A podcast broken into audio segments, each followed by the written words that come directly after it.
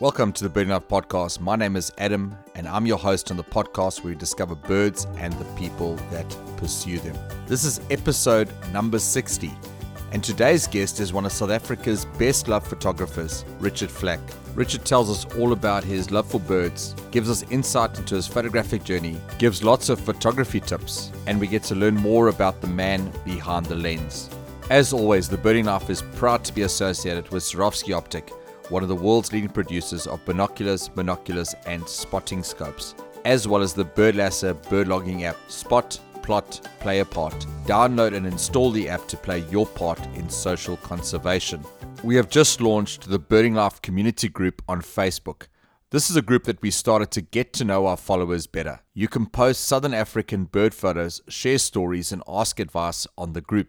The group has grown fast and has been nice and active since it was launched. We asked people in the group to tell us how their birding was over the past weekend, and we are grateful for everyone that took the time to respond. Some of the highlights were Mark Haystack, who's our youth birding podcast host, who saw an Abdim stork while birding in wilderness in the Western Cape. Well done on that fantastic lifer.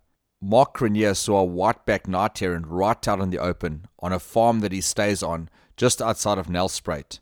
Pat Nurse, a well known birder in the birding community, travelled from Knysna to Cape Recife to bird and got to see the lesser noddy amongst many other species. Richard McKibben had an action packed weekend as he got to watch crowned eagles hunting on monkeys. The photo that maybe made a lot of us the most jealous is the photo of the corncrake that James Orton posted. The normally skittish species was seen sitting right in the open for quite some time at Manyoni Private Game Reserve, allowing for some great photos.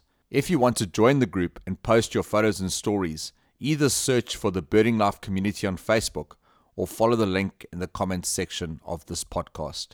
So, let's get into today's episode and hear from Richard. So, Richard, it's we finally have you on the podcast. I know we've been talking about this for forever, and I'm really glad to finally get to have a chat to you. Yeah, thanks, Adam. Uh, I know long overdue and uh, really excited to to be here with you this morning. And thanks for the the privilege of having me on your on your podcast. You know, it's been so long. You even moved down from Gauteng side to KZN now. You're a Sharks boy now. Yeah, I, I, mean, my wife has always been a Sharks girl, so I guess that was quite a quite a good move on my part. but yeah, we um, nestled in Balgowan, uh, which is yeah, it's just an absolute blessing. We, we're loving it down here, and been a great move for my for my family. So yeah, really chuffed to have made the move. Um, and um, yeah, getting to experience birding in uh, KwaZulu Natal, which has uh, been really exciting. Those half-collared kingfisher photos you're getting are absolutely fantastic, and I, it looks like you're getting those right close to where you stay. Yeah, indeed, um, Adam. It's uh, yeah. Since I arrived, I've been looking for for the half-collared kingfishers, and um, I, for some reason, I think they don't visit us, uh, our particular area in summer, that they actually just arrived the beginning of, I guess, what's winter now or, or autumn here. And so, yeah, I was, it was a lot of searching, but I was walking with my little boy and I, I suddenly saw this flash of blue and that uh, very um, telltale call. And uh, yeah, I went back the next morning and I found a, a pair of them. So it's been, you know, very exciting. Uh, they're probably my favorite kingfisher. So to find a pair that seems to have made uh, this little, uh, I don't know if it's a river or a stream, but it's it's just quiet waters. Their home, yeah, has been really fantastic. It's been been great to observe them. So, Richard, one thing that's absolutely frustrating is is I see you go to a place, and what happens is you take these amazing photos, and I go back to that same place, and I don't seem to get the same photo opportunities you get. I think uh, back about a year ago, I saw you got some amazing photos of a trogon at Dlinza Forest, and I was like, a couple of days later, I went down to the same place, and you, I even said, "Oh, I hope you hope you get the photos," and I get there. I didn't even get a flippant picture of uh, like nothing. It was just like I, I think a couple of pictures of branches and that. What is the secret? How do you how do you get the photos you get? I mean, people go to the same place with the same equipment, yet you come back with fantastic photos. What is the secret? Um, yeah, Adam, I'm not sure there is a, a, a, secret. I think photos are not very good at telling you about all the failures, right?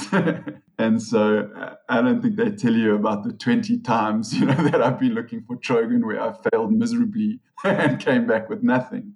So I, I think you've got to um, bear, you know, just understand that that's probably, you know, a lot of time and persistence that probably um, resulted in that image. But if I had to like encourage uh, fellow photographers around you know what could possibly be the secret and and I love this concept, but it's it's to fall in love with your your subject, and uh, I think that's probably for me what yeah maybe is part of what makes me able to get the shots that I do is that I just I love birds, you know, I really do. If I wasn't photographing them, I would be watching them. And I used to, since I was tiny, just watch and observe birds, and I find them fascinating.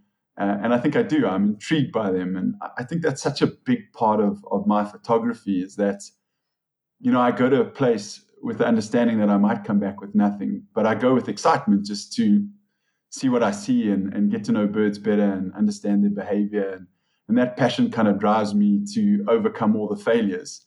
Uh, and I think, you know, it's, it's different to going somewhere just to get a great photograph and get like, likes on Instagram. That's not really what it's about for me. It's, it's, it's about time with these amazing creatures. And I, I guess then the result can be a great photograph. And, and that's, that's the goal that kind of allows you to share your passion or, or, or what you see and what you experience with others and drives awareness for those birds. But I, I think that's probably um, something for people to consider is, is what's what's driving them to get there in the first place. Because I find I don't really get great success if I'm hell bent on just getting a great image. You know, there's a probably a lot more behind that. I had one of my friends who saw you at one of the sites up in Johannesburg or somewhere around Gauteng, and there was a bird that came, and everyone was twitching the bird. And he said one difference he noticed with yourself compared to other people is people would arrive, see the bird, take a couple of photos, try and get this great photo, and whatever amount of time later they would leave. And he said, you know, he was there for a while, and he said while these people were coming and going, you were just you just stayed. And i think that tenacity and that determination to get that to get that great photo is something that a lot of people don't have. It's almost like we we see the bird and we don't maybe fully appreciate it. We we, we get the couple of photos couple of record shots and we think they're great photos. But i think maybe the difference between that good photo and that great photo is just the time you spend with the bird. Yeah i, I think that's linked to to why you're there right? And um yeah, I think just spending time with birds, you learn to anticipate their behavior and you get to yeah, just appreciate different things about them. And I think that's a lot that drives was the reason for for me getting into photography is I was a birder and and it was a way of capturing the moments and the things I observed. And, and I guess that's made me I'm not sure if it's really like patience, right? It's like I, would do it anyway. So uh, it, it, does kind of look like persistence, but it's you know, I guess just out of love for the subject, right? And and what I do. But it definitely makes a difference. I think if you you know, just knowing how long it takes to get particular photographs and photographs that I guess are unique or different or, or yeah, it means a lot of time with that subject and changing angles and looking at from different perspectives. So yeah, it does mean a lot of time. Um, so you know, if you rush in, you might get really lucky.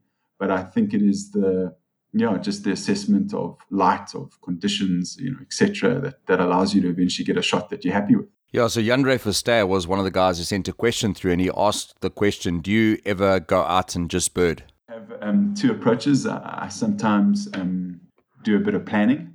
Uh, so I have some projects that I kind of set myself specific goals, and then I'm probably I'm birding, but I'm not. Uh, I have like a focused subject that that I'm specifically after. Uh, but yeah, I mean to answer this question, I, I definitely just go out and bird. Uh, I have a lot of days that I'm just very opportunistic. Uh, but I think you know probably the difference there is is, the same. Is once I found a, a bird that I'm looking for, or, or, just opportunistically find a species that that excites me, or, or, or, that's in a good environment, then I just spend a lot of time with them, Adam. So I, I think my birding gets a lot more sidetracked than it used to. I think in the past I, I was a birder, so I was looking for new birds and I was looking for seeing more birds in a day and I think I've really calmed down over time. And I, I do just go out and bird, but I, I, probably get lost in a subject and lose a you know a few hours here and there. So my my lists are not quite as big as others when I go out birding now. I think I think they're yeah, a lot lower just by virtue of that. And I think yeah, I think that's also been good. I just I appreciate the moments, no matter what the bird is, and I just yeah get to enjoy the time with them and then try and get a good photograph while doing it. So I was saying before the interview that most people know you just as a photographer, but in an interview for Retail Retail Brief Africa, you said this about yourself. I'm a passionate husband and dad. My faith and family are a top priority in my life. So Richard, tell us about who you are and what drives you when you're not behind the lens. Uh, sure. I mean, I think that's probably um, good summary. Uh, at the center of me is my faith, uh, followed closely by my family. I have an amazing wife. Her name is Eileen, and um, she's my rock. I think life wouldn't be, yeah, it just wouldn't be the same without her. And uh, we've been blessed with a, a little boy called Joshua. He's six years old, and um, I think I am largely, in his eyes, seen as his wrestling partner. So when he gets back from school and I finish work, I end up chasing him around the house. It's a bit of Nacho Libre in the Flack household. and he doesn't like me kissing him. So I, I can't pin him down and kiss him. And he tells me my beard scratches him. So they really are the, yeah, they're just the, the center of, of, of my life. And I love them to bits. And I try and, yeah, I try and make time for them uh, between business and, and I guess birding. And, and that's, I guess, the other two aspects, the two B's, the business and the birding uh, and I, I, think you'd have to flip a coin to say which one's more important to me. Uh, I think I'm passionate about yeah those two two areas for different reasons. Uh, from a business perspective, I got into business straight out of university. I was yeah I read books by Semler called Maverick and Seven Day Weekend, and I think I I've just always been a bit of a dreamer, and I've always wanted to make a difference in people's lives, and I've wanted to make a difference in society, and so that's really driven my my business career. I've joined companies that I that I feel I can dream with and that we can do something and leave a mark in society. So that's really been yeah the big focus from business, and, and I, have been really lucky. I, I I'm, I run a fintech company in South Africa. It's part of a, a bigger group, and, and, we recently you know brought on the, the World Bank uh, through the IFC. They've invested in us, and they invest in impact businesses. You know businesses that are making an impact in South Africa and Africa. And so, yeah, it's still it's still a very exciting uh, part of my life. And then, yeah, birding very different. I think birding is the the tonic of my soul. It, allows me to to kind of fill my tank. I'm a, an introvert, so uh, as much as my um, business is a lot about people, and I love people, and I, I enjoy encouraging and motivating and the likes, but I don't get energy from it. And I think yeah, I think birding's always been that for me, and and now bird photography is just my ability to, yeah, fill the tank and get back to me being me. Uh, and I think that was yeah a long time ago. I was kind of led to Psalm 23, where it's you know it talks about still waters and green pastures, and I think that's what birding has been for me is is, is that outlet, and it allows me to, I guess, be more balanced than if I was just completely absorbed by by work or, or, or work and family. Yeah, because we were saying this before we went on. You know, Richard, one thing about yourself, if people were to go and Google and try and find interviews with you and find out a bit about you, besides that retail brief Africa interview you did, there's almost nothing about you. It's just about your your bird photography, and it's almost like you you've kept that part of your life to yourself. And it's interesting, you know, only lately you've started to come out and do a few more interviews and that kind of thing. Yeah, I guess I'm yeah I'm a bit private, I guess, and yeah, it's just different seasons for different things. I think Adam and uh, yeah, I, I, guess I separate the two quite purposefully. Is, is as I say, you know, the, the business side of me, it's uh, it's um, yeah, it's a big focus and a big drive. Uh, and then birding's just very different, you know. And I think birding, you know, it gets more publicity because it's out there in social media uh, versus the few interviews or questionnaires or things that I've done from a business perspective. Yeah, I've appeared in magazines and elsewhere, so it's quite not quite as public uh, or in people's faces. But yeah, like equally important part of my life, I guess. And then, how do you find the balance between family, business, and photography? Yeah, I guess it's it's it's um yeah. There's different seasons, and I think balance. I, am still trying to get balance right. I, I, think it's a it's a very difficult thing to master, Adam. You know, anyone else is struggling with that. I, I think what I've realized is it requires a lot of structure, a lot of discipline, and, and I guess a, a, degree of sacrifice if you want to balance, you know, those things. And so, yeah, I mean, I guess what not many people know about me other than my wife and Josh is that I wake up really early. You know, wake up 4.35. Uh, I have quiet time. Uh, then my little boy bursts out of his bedroom and we spend normally about an hour together as we have breakfast and he gets ready for school. And then, you know, I try and get some some activity in, whether it's a, a nature walk, and that's a part of the reason for the move to Balgowan is I get to walk out my door and, and, really am in nature. And so I'll do a nature work or some photography or whatever I have time for. And then, you know, work starts. And I, I guess I've just become very, you know, to drive balance, I've become very structured and disciplined and, and I guess optimize my time at work. Uh, and then I, I, do my best to shut things down before 5.30 so I can spend another hour and a half with my, my little boy and Eileen. And then, uh, yeah, I, if I've got unfinished stuff, I'll do it in the evening. And then, yeah, I try and get to sleep early. So, I mean, one of the sacrifices is I just don't go out during the week. I feel it just upsets my balance. So there are things you need to realize you can't do everything, you know, and you can't be everything to everyone. So you've got to kind of, you know, create your own boundaries and and then create the structure that's going to allow you to give time to the things that are really important to you. And uh, I guess that's been, you know, my business career has been but um, straight line. It's it's definitely taken a lot of risks and and thrown myself into the deep end. So it's been an endless sort of journey to kind of get better at managing stress and managing and balancing, you know, the people that are important in my life and the passions that I have. And yeah, I mean, I used to do, for example, I used to do five different sports, you know, indoor cricket, outdoor cricket. I even did basketball for a while. And you just realize you got to give some things up if you want to, you know, focus on the things that are really important. So, yeah. Talk us through your journey as a photographer and what are some factors that you think have shaped the style of photography that you have today? Yeah, Adam, I think, you know, obviously you get different types of photographers, and I think you know quite a few of the bird photographers I see out there, you know, come from a very photographic background. You know, wedding photographers or professional photographers that love nature and love birding and get into bird photography. And I think you know my journey is definitely very different to that. It started with birding. Yeah, I guess the desire to capture those moments in birding that you know that amaze you and and I borrowed my wife was actually she's actually the, the first photographer in the family. She does a lot of landscapes and portraits. She's she's had she's calmed that down, I think, with Joshua's arrival and um, encouraging her to get back into it. She also loves macro. So I love finding bugs, and I'm hoping that she'll take photos of them at some point. Uh, but yeah, I borrowed her camera, uh, and uh, I try to get record shots, but I soon realized, you know, she had a, I think it was a 14 to 55 millimeter lens that wasn't going to really help me as I think my eyes were better than many of the, the photographs I took. And so I, I, soon realized I needed to get a, a you know, a bigger lens. And um, I bought the 100 to 400, the, the, the, I think it was the Mark 1 at that stage, and then upgraded to a 7D camera and yeah, I mean, I think the beginning of my photography days was was like most birders. You know, you're taking record shots and you trying to get closer and get better portraits. And you know, really, what you're looking for is is sharp, you know, bird in you know, I guess bird in your face photos. You know, sharp close up portraits. And I don't know what it was that sort of led me down to what my style is now or what I've become today. But I, I think obviously that birding side of things has, has really influenced that. You know, uh, the way I look at birds, you know, is through the eyes of a birder.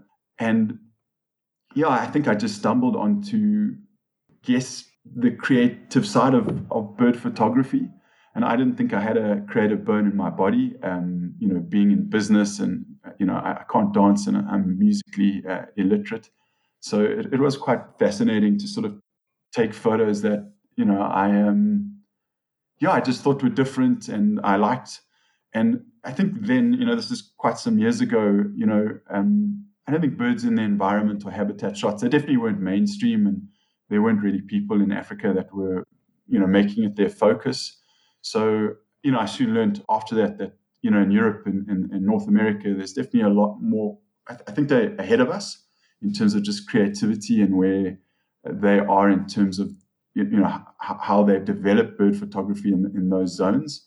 But yeah, I, th- I think w- when I first took those photos, I didn't really know how people were going to react, and I guess it just took the bold step of finding out. I was a bit nervous. I was worried that my bubble was going to be burst. But yeah, I think I got just positive feedback from from publishing my first sort of habitat shots and that really was encouraging. I mean, it's quite hard to not get positive feedback on social media. I think you, I think people are really nice. I think it was a good place to land and have people encourage me, and that really got me excited about learning more about composition and and light and the different aspects of photography. And, and I'm kind of, I guess, many ways just learned as I've gone along, Adam. And I guess I'm curious by nature, so I've, I've you know, I've looked at from street photographers to landscape photographers. And I just learned different things from you know different people. Uh, you know, uh, I think, uh, yeah, there's definitely been some photographers that have inspired me, and, and I've taken so much from from reading and, and looking at other people's work, and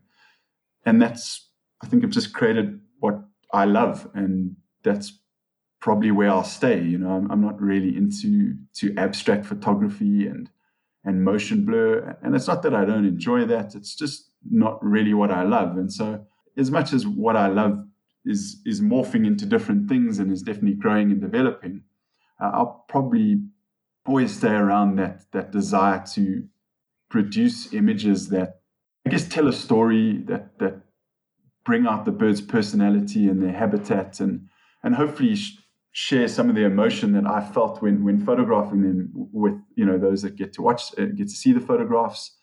And and they are also taken to the times where they saw that bird and it brings back good memories for them. And I think that's probably always going to be at the heart of of my photography Adam is is to use those moments to, to hopefully drive awareness. And I think I, I've become more passionate about seeing how I can use my photography now to drive conservation and and and help yeah help others do that so, Richard, you've already touched on it a bit, but one of the styles that has has many ways to find your style, and I think it's the thing that you are known and known as is your the habitat shot. Explain the shot for those who have maybe never seen this your page, and how can listeners get better at taking these kinds of shots? Um, sure, Adam. I, I think there's different definitions of, of habitat shots, or what's probably globally known as birds in the environment images. I think there's the wide angle, you know, where you use a wide angle lens and, and the bird is a very small part of the image. And I think those are amazing. I probably tend to take what I've defined a little differently is, is more small in the frame bird photographs where the bird is still the main focus. And I kind of look at my photographs, it's probably where the bird takes up a maximum of sort of a sixth of the image to like a sixteenth uh, is probably the realm within which I play and what I call habitat shots. I probably stretch the de- definition a bit because they definitely need to be images that tell a story about the bird's habitat. And, and I've kind of changed it a bit to say that it either alludes to the habitat because I find some shots, although they don't necessarily show all of the habitat, if you know the bird, uh, even if the background's a bit blurry, you know, sometimes that image just really tells me what I think people need to know about where that bird is found. Yeah, I, I think in terms of taking them, I, I, think I've realized, you know, over almost 12 years now, Adam, I only have about 60 habitat shots in my portfolio that like I love, you know. So I think that gives you a sense of they're really, for me, difficult to take ones that are at least that I love. And so there's quite a lot of thought and um, consideration when it goes into picking habitat shots for for yourself. And I think you know a lot of that's got to do with, guess, the basic tenets of composition. You know, where does your eye fall on the image? If it's not the bird and there's a number of distractions within the environment, then maybe that's not a, a good habitat shot. I think just understanding the, the basic concepts around composition, you know, leading lines and framing, you know, really helps you identify whether you've got something really special or not. And then I think as I've sort of developed, you know, there's a lot of dif- different compositional techniques that you can try. And then I think I've overlaid that with sort of more technical type photographs, whether it's using backlighting or low key or high key, and experimenting with those types of techniques, you know, with a habitat shot. And yeah, I, I think if you've got those basics in place, you know, you've obviously got to focus on your background, You've got to focus on the color schemes in the photo.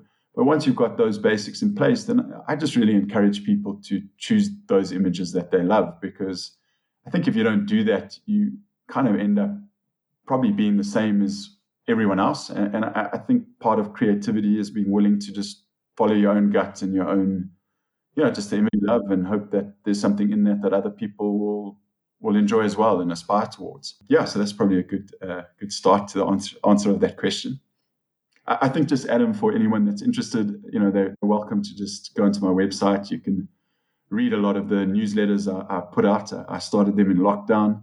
I think because I wasn't allowed to go out and bird, so I, I enjoy writing. I find it quite therapeutic, so I did that to kind of get rid of the the lockdown doldrums. Uh, and so I've shared quite a bit of yeah, I love sharing. Uh, I, I, don't hold secrets to myself uh, around my photography. So there's probably, I think, 12 issues there that give you a good sense of what I look for in habitat shots and just other aspects of photography. So, yeah, uh, if anyone's interested, they're welcome to go there and we'll get probably a, a more comprehensive view on, on what makes a great habitat shot, or at least, you know, what I think does.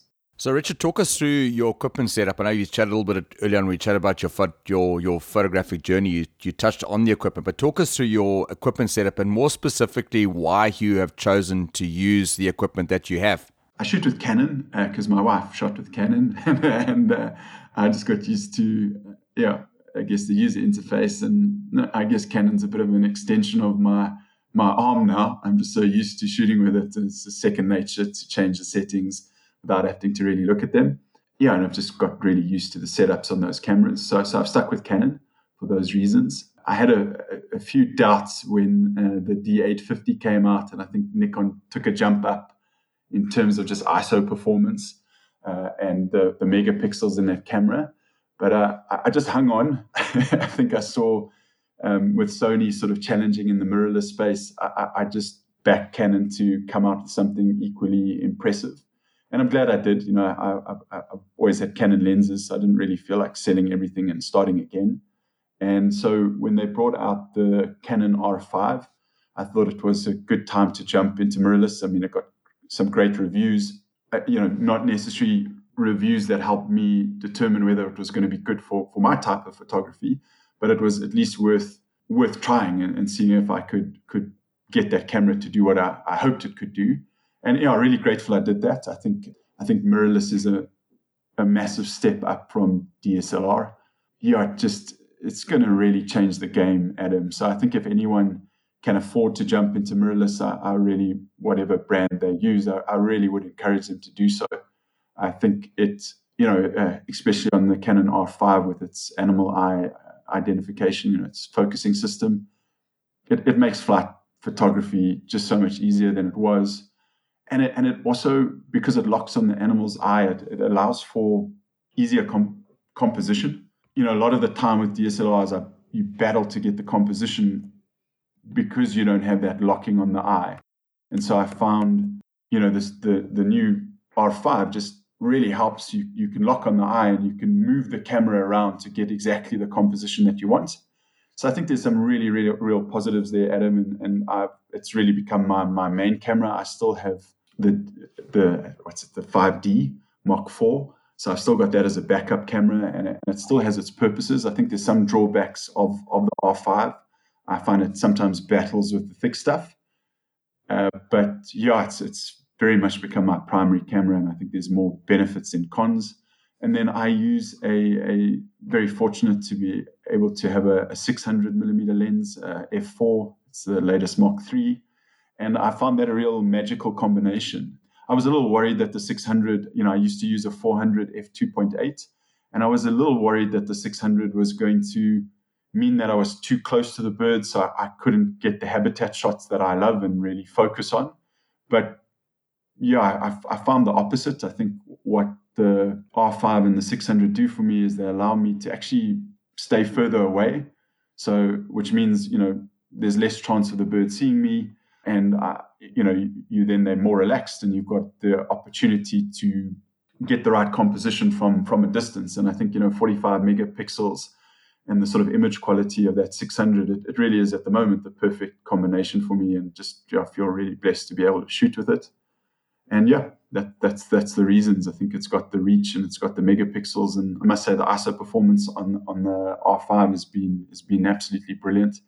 I think you know those half collared kingfishers I don't think I, I, shared the settings, but you know they're taken at ISO 6400, um, which you know in previous camera bodies would, would cause quite a bit of noise. While with this camera, there really isn't any noise. They, they it just produces really pin sharp in, images.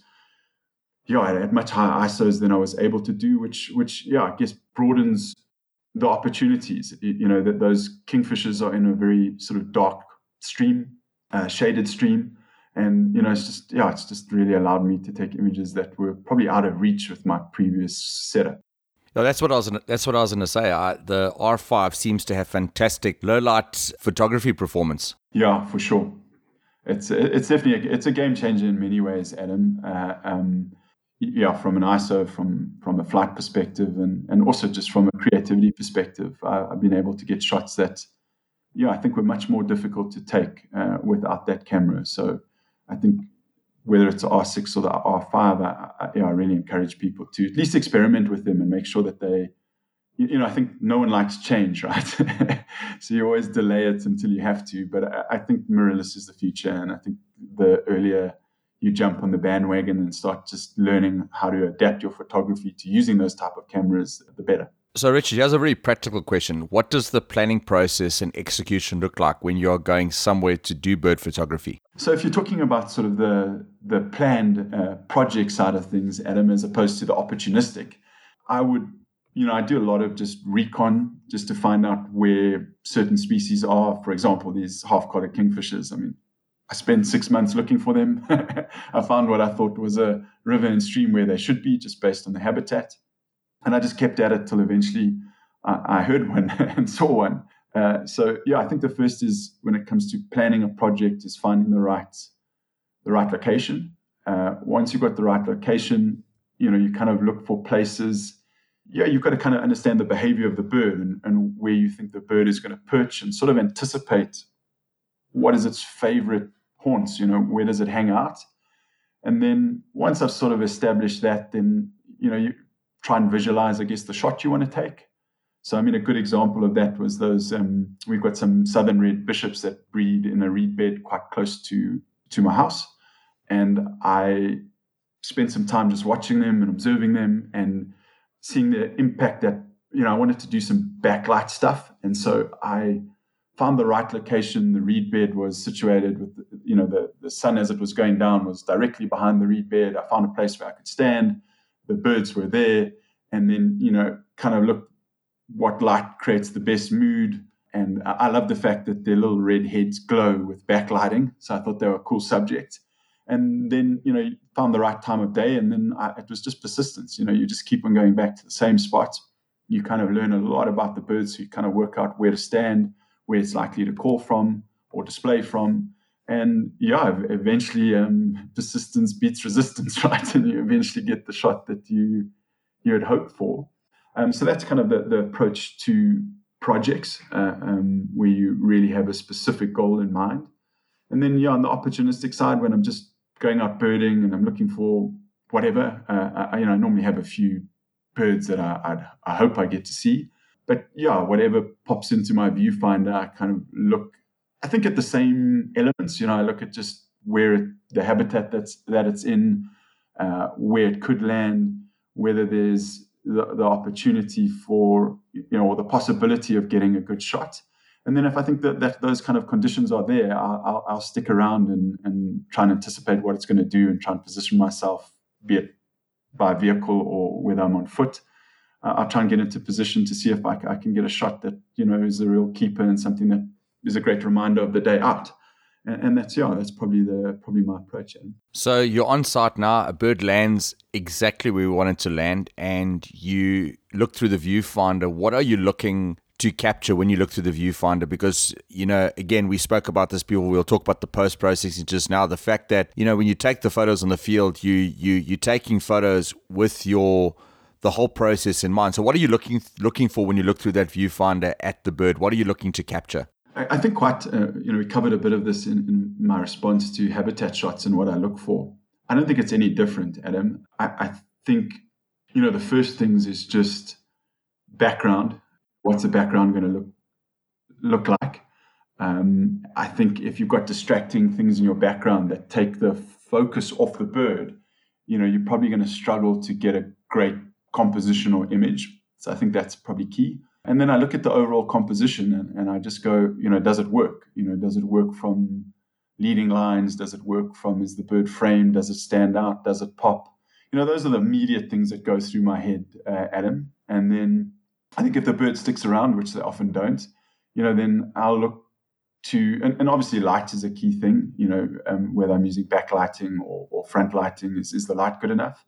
But you know, once you've got those basic things in place, if, if the bird's willing to stay around, then then I probably start and I've got the shot, the basic shots that I that, that you know that I can take. Then I start looking to experiment and seeing if I can do it from a different angle or a unique angle, or change the lighting, or you know, will side lighting look better? And I'll, I'll move around the bird to see whether I, c- I can improve on things. Uh, and yeah, I guess that's the basic. Yeah, that's the start of I guess the, the process for me when I'm I'm through the viewfinder. And I think that that has to happen pretty quickly. so I think you get better at it, kind of establishing whether you've got a good shot in the viewfinder or not. And I think I'm much more selective now than I used to be. Um, you know, used to just bang away and fill a memory card, and I'm probably getting better at anticipating whether it's worth filling a memory card or not. Uh, and I think that just comes with with time. I mean, if, if anything, you know, it's just to encourage people that you know, I was I was absolutely shocking when I started. I, I I mean, I laugh at the photos that I used to take. I mean, in a good way. I mean, it, it is a bit embarrassing, but not really. You know, it's just funny, and I, I think it's yeah, it's just a journey. And I, um, it's funny. I was speaking to I was on another podcast the other day, and I think we all have different journeys, and, and I think some people get there quicker, and some people just take a few side roads. You know, but I think I think everyone's got the ability to kind of take great photographs. It's just yeah, it's keeping at it, and it's persevering, and it's kind of being determined to find your own style and you know the stuff that you love. And so yeah, I think just to encourage everyone, it's yeah, it's just a journey. So so enjoy it. I think you'll, I think it'll all end at the same point at some point. And then probably the less attractive side of bird photography is you get home at the end of the day and you have a memory card full of images, some days more than others. So you get home, you sit in front of your your computer. Let's how, how do you go around sorting your photos and what does your storage system look like for your photography? I, I sometimes on the camera, you know, I just delete the photos that are terrible. You know, if, if I've just know I've taken some really bad ones. Uh, supposedly that's not great for your memory card, but it just, you know, I think especially the R5, it's it's quite a heavy on the on the memory. So I probably do have a little bit of field editing, you know, just delete some of the images I don't want. Uh, and then, you know, I download them all onto to my, my laptop. Obviously, uh, I use Photoshop, but before getting into Photoshop, I, I, just go through all the images and pick out the ones that I that I like that I think have have worthwhile potential. And then, yeah, I'll, I'll save those on a hard drive. And then the ones that I think have real potential after I've edited them, I'll, I'll save uh, online just so I've got a hard copy and, a, and, an online copy. So now you've you've sorted through the photos, you've you've put them in the right place and that type of thing. How does the editing process look like for you? So yeah, I, I think this might be be not what people want to hear, but I, don't really spend a lot of time editing Adam. Uh, I, I, think that's just because I prefer being in the field, and, and so I think I feel if you don't have a at least a decent image to start with, that post processing is not going to help you turn it into a great image. So I think there's two types of post processing. If I, am looking to create an authentic image, you know, I do very little. Uh, I, I published what I do, do online. I, I, do basic things in Photoshop from, you know, look at the curve, look at levels a little bit, uh, look at saturation, and I'll, I'll, tweak the image to, Uh, uh, you know, you obviously want to present the best of that image, but I'll, I'll tweak it uh, to what I think is an authentic representation of the scene that I had in front of me. So that often, you know, does mean upping often, often the vibrancy or the saturation, uh, just changing, making a little bit darker or lighter, depending on what I felt I saw what I felt really brings out the bird. And then, yeah, but I do very little. And then, you know, I basically size it and sharpen it for web. Uh, again, if people are interested, uh, it's really on my website. You can see my basic flow. Uh, but I, am not one for for doing layering and and and all sorts. just yeah, maybe that's something I, will when I when I retire and I have a lot more time on my hands that I, will re-edit my images. But uh, yeah, I spend little time doing doing that. Uh, and then I guess there's creative images where you are, you know, you're purposefully manipulating the image more than you would if you were representing an authentic image. So most of the images yeah, they're very. Uh, there's hardly any processing that goes into them. And if I've done anything weird, if I if I have removed a very small branch at the top right hand corner just because I think it's an irritant, you know, I, will say it on my photo. I, I, like people to, you know, know what I've done and feel that they're seeing an authentic image. I think it's becoming more important to do that, Adam, as you see sort of um, artificial intelligence is starting to change the way people edit photographs. I mean, you can basically make blurred birds sharp and you can you know there's a program called Denoise where you can take out all the noise in your image. And I, you know, I, I, I don't know, just I just want to be authentic. So I, I kind of like showing people images with little post processing. And if I've done anything that I think, you know, might have changed the authenticity of the image, you know, I, I pretty much just have a. I mean, you've probably seen on my images. I have thing where I say edited and then I tell people what I've done. Uh, and then I think if I am going to manipulate an image, and I don't do it often, I think I do it for low key images, you know, high key images, and then when I'm really, uh, you know, entering a competition and looking to do creative imagery, you know, then I then I will do some some stuff around the background where you know you're black in the background or you, you the background's got a tinge of blue and I'll whiten the background to create a real impact. But then you know I'm, I'm quite forthright with that in terms of what I've done and why I've done it, and I think there's a place for that. You know, it's it's it's art and it's it's creative, but it's probably a different genre. Uh, and uh, yeah, so I encourage people to do the same because I think you want to look at an image and you want to know if it's authentic or whether people have used artificial intelligence to make up for their own you know errors in camera or you know whether they have manipulated it to create a creative image. I think I think it would be good for for photographers as a whole if we were just quite open about that. I, I don't you know I don't see the need, reason to hide stuff. So yeah, that's kind of my, uh, my, approach around these things. And then just a quick question. I looked on your, just going through right now as we're speaking, on your um, Instagram, you've got like, you've got different almost crop ratios. I don't know if it's the right terminology, uh, sizing for your Instagram, which like, you know, give a nice, you know, fill up, it fills up the screen quite nicely. You know, what, you know, what kind of cropping do you use on the photos to you know to optimize them for social media? Because it, it, it does make a difference when you look at the photo and it kind of almost fills the screen. And i think it's, an, it's for people who are, who are shooting they want to post images maybe just cropping the photos with the right ratios would be makes a difference. Yes i think you know i'm, I'm it's bad but i'm not the biggest fan of instagram because you know i think it's all about bold colors and you know filling the screen and that's not really my style. So i think the images i love that that don't really fit the Instagram brief. But I mean, you do stuff to obviously make the best of a medium. And so, you know, when I look at Instagram, yeah, I still publish my habitat shots, but I think the the images that are going to get you the reactions are, are probably your more bold, in your face images. And yeah, I just, I, you know, Instagram allows you to play with the ratios, and so I just, you know, take an image that, you know, kept the same ratios as a, you know, as per the camera, and then uh, you know I'll just change them to what I think looks good. Um, it's as simple as that. Uh, you know, Facebook, I'm, I'm, much more. You know, I, I, literally just keep it to you know the camera ratios, uh, or um, I guess ratios is the right word. And yeah, I, I think from that perspective, I mean, to get a really great image, you know, that you can print, you kind of need to get over four thousand pixels in the longest edge. And so, you know, the majority of the, my habitat shots are all all in that that that region. Uh, and then, yeah, I mean, I crop a bit closer for portraits sometimes, but you know, I think you want to try and maintain getting your photos at least over that 3,500 mark, uh, you know, and, and ideally higher, you know, to 5,000, 6,000 if you want something that's going to be printable.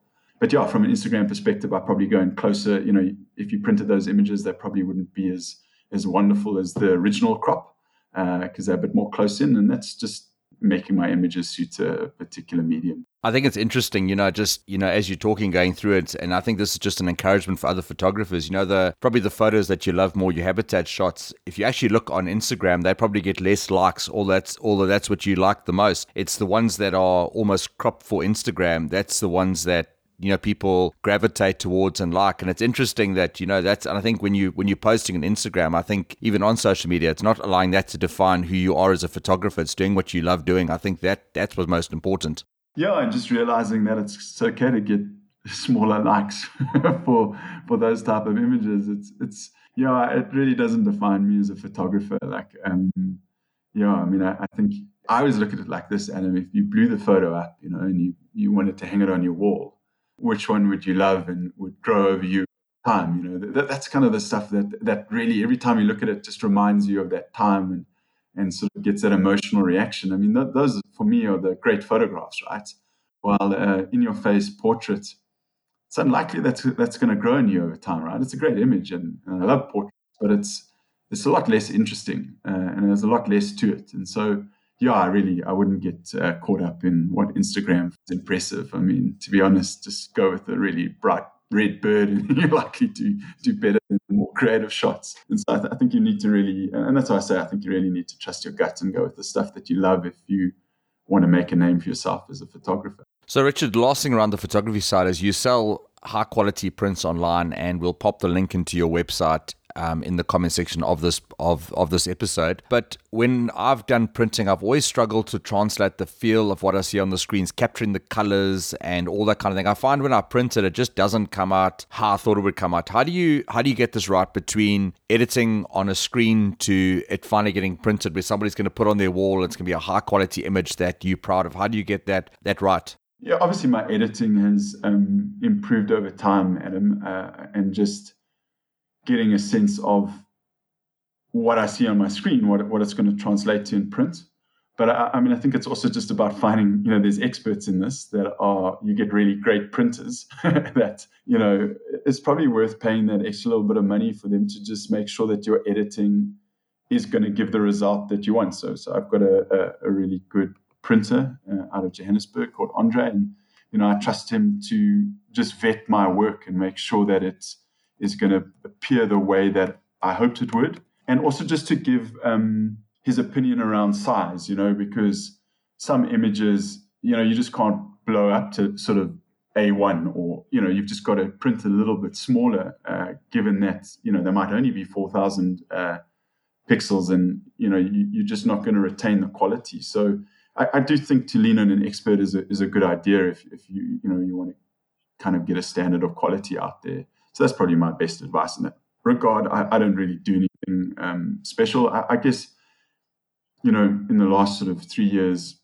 measuring, you know, entering competitions and measuring myself against sort of the top photographers in the world, you, yeah, you, you've got to get sort of better at your editing.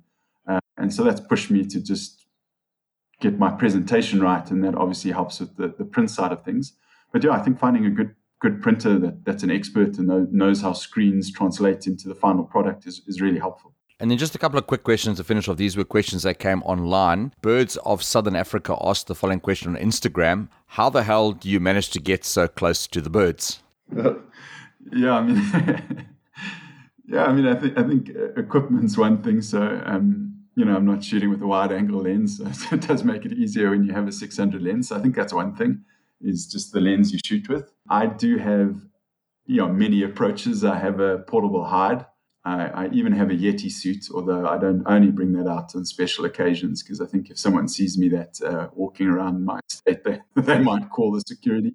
And, so I, th- I, think just how you blend into the environment is obviously going to make a difference. So things like hides really help.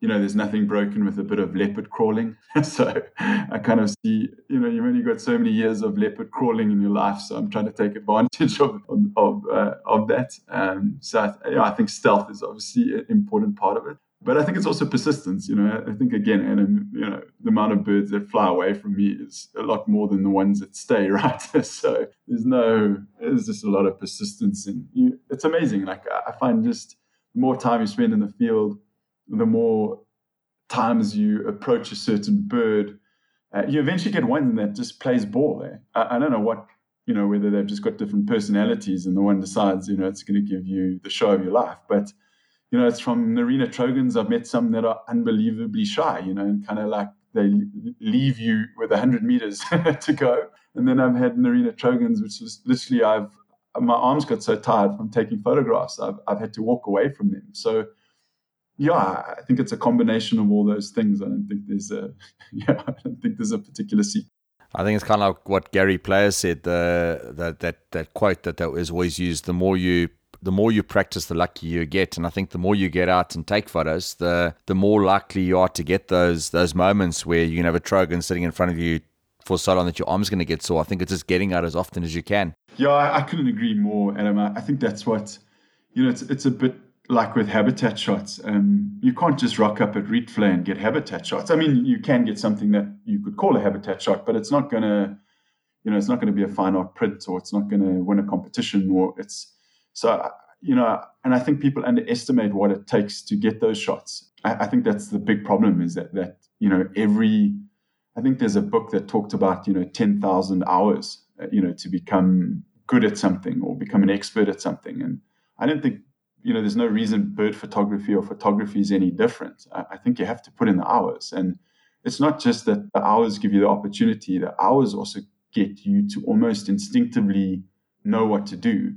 Uh, so when you're in a situation and there is backlighting or there is a ch- chance for a low key shot or, or there's a chance to compose a bird in the right way, you know you need to suddenly you know fall down on the ground or stand up or reposition yourself. You know the settings that you need to use to get the shot and it all comes together quite quickly. And there's no yeah unfortunately there's there's no replacement uh, for time in the field and, and and putting the hours in so this question will probably be a bit of a culmination of everything you've already said. So I'm going to ask you. You can answer this in quite a short way. But the SA birder Yandre Verstey is one of your your big fans. He asked this question: What's the best advice that you can give a photographer? Yeah, I, I mean, I, I, probably have mentioned that already.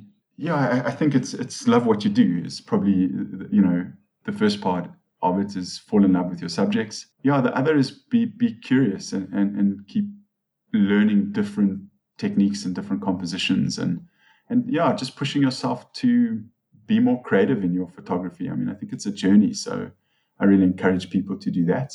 Yeah i mean that's that's probably there's no there's no one bit of advice that i think i could give anyone but i think birding is such a beautiful hobby you know and it's it's meant to be such a peaceful hobby and so, you know, I would really encourage people not to turn it into a competition and something that stresses them out, you know, because that kind of, for me, defeats the purpose. So if you can go out there and, and love what you do and, and love your subjects and just, you know, hope to take photos that, that show them off and, and encourage people to conserve their environments, you know, I, I think that's what it's about. And so, you know, don't lose that because that's probably what gets you those great shots or those great moments.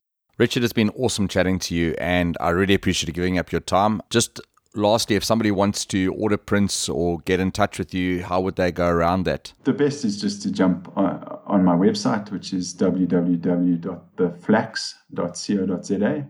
Uh, from there, you, you you know you put a slash shop, you'll, you'll go to the print section, but that's kind of the homepage, and you can go to newsletters, you can go to the it's called Prints and Digital. Uh, and there you'll find a selection of, I guess, my portfolio of, of fine art shots, which are limited edition prints. And, and then um, there's also stock photos there that, uh, you know, just for magazines and books and stuff. I, I haven't spent enough time doing the stock side, but my, my um, yeah, my signature print uh, portfolio is pretty up to date. So yeah, yeah, just jump onto the website and, and my uh, wonderful wife, Eileen, helps, helps oversee the, the ordering. Yeah, and it's probably best to get in touch, uh, you know, choose the image, send through an email. We, we don't ask for payment up front. She'll just chat to the person and make sure that they're getting what they want. And, and then, yeah, that's probably the best way to do it. Oh, thanks, Richard. I really appreciate your time. It's been so awesome chatting to you and looking forward to doing some webinars with you and te- get getting a little bit more advice from you. So I appreciate it. Thanks so much. And looking forward to also in the near future, if you do some birding with you. Yeah, that would be fantastic, Adam. Um, yeah, thanks again for, for a wonderful opportunity. I hope uh, uh, I um, got you what you wanted on the show, and and yeah, it would be absolute privilege to do it again. And yeah, I'd love to see you in the field. So yeah, thanks so much, Adam. Much appreciated. We are proud to be working in association with Wild Books to help get all the best birding resources into your hands at a great price. If you would like to support the Birding Life project and the resources that we are putting out, please click on the link in either the comment section of this podcast or in our social media posts. Your support helps us to improve and hopefully make a bigger impact. Be sure to head over to our website www.thebirdinglife.com and check out all the exciting resources that we have on our website, including our exciting forum section to connect you with the world of birding, birders, and exciting birds out there. Do not forget to follow the Birding Life on Instagram and Facebook. We really appreciate everyone that takes the time to interact with these accounts be sure to check out Birdlasser and download the app on either iOS or Android and keep a life list while playing your part in social conservation, as well as Swarovski Optik, one of the world's leading producers of binoculars, monoculars, and spotting scopes. So until next time, be blessed and happy birding.